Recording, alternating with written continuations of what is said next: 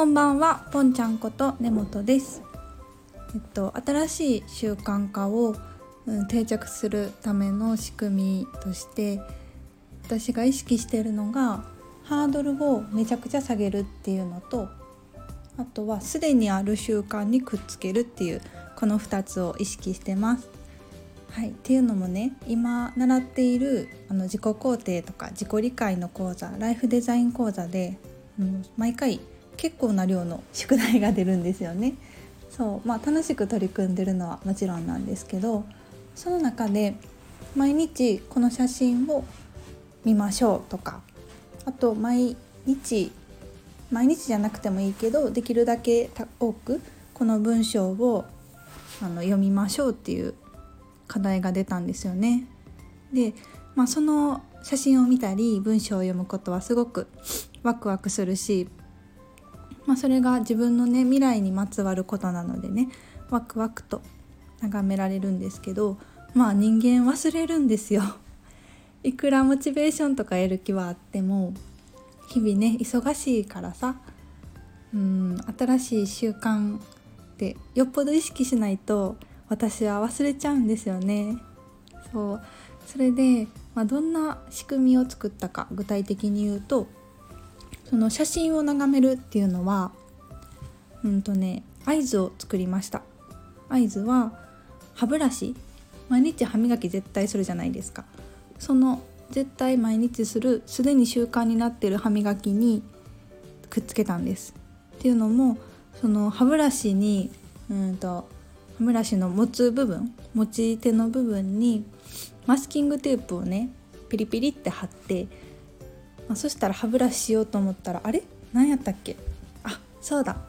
毎日写真見るんだったって気づけるんですよ。本当に些細なことなんですけど、まあ、それで定着しました。でもう一つのの毎日この文章を読みましょうっていう方がですね結構な文章量なんですよ。そう。でまあなんかまあ毎日いろいろやることあったとしても私たちってうんと目は開いてないけど耳は開いてることって多いじゃないですか。例えば運転中とかあの洗濯畳とか野菜切ってる時とかうんうんそんな感じで目は忙しいけど耳が開いてる時が多いなって思って私はその文章をあのボイスメモレコーダーに吹き込んでアプリのねレコーダーにガーって読んで吹き込んででその隙間時間で聞くようにしています、まあ、そんな感じでハードルを下げてながら聞きができるようにしてます。であのボイスメモ取ってみたらまさかの6分超えやったんですよ。うん。読んでこう耳から聞いて6分超えるものだから目で追うと目で読むとしても結構時間かかりますよね、まあ、そうなるとなかなか習慣化しづらいかなって思うんですけどそんな感じでハードル下げて新しい習慣を身につけましたそう私なんか生活をねうんとできるだけ脳みそのキャパ使わずに仕組み化するのが好きなんですよねもうまあ結構さ生きてるとさちょっと面倒くさいっていうか好きじゃないけどやらなあかんことっていっぱいあるじゃないですか。で、まあ、そういうのをできるだけあの習慣化して、まあ、今回のライフデザイン講座の宿題は好きですけどね。それは忘れちゃうからっていう意味で習慣化したんですけど、まあ、その他もろもろの雑事をできるだけ、まあ、初めは手放してですね。できるだけ手放してでそのあと残ったものはまあ自分が必要って思って選び取った選ばれしものだから。まあでもそれもね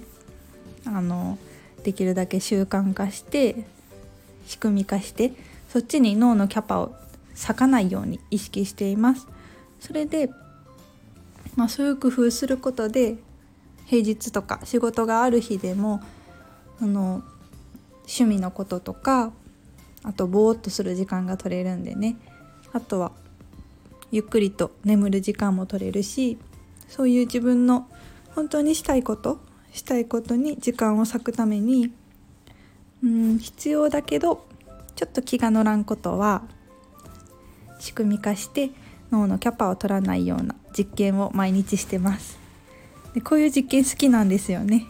なのでまたお話できたらいいなと思います。ありがとうございました。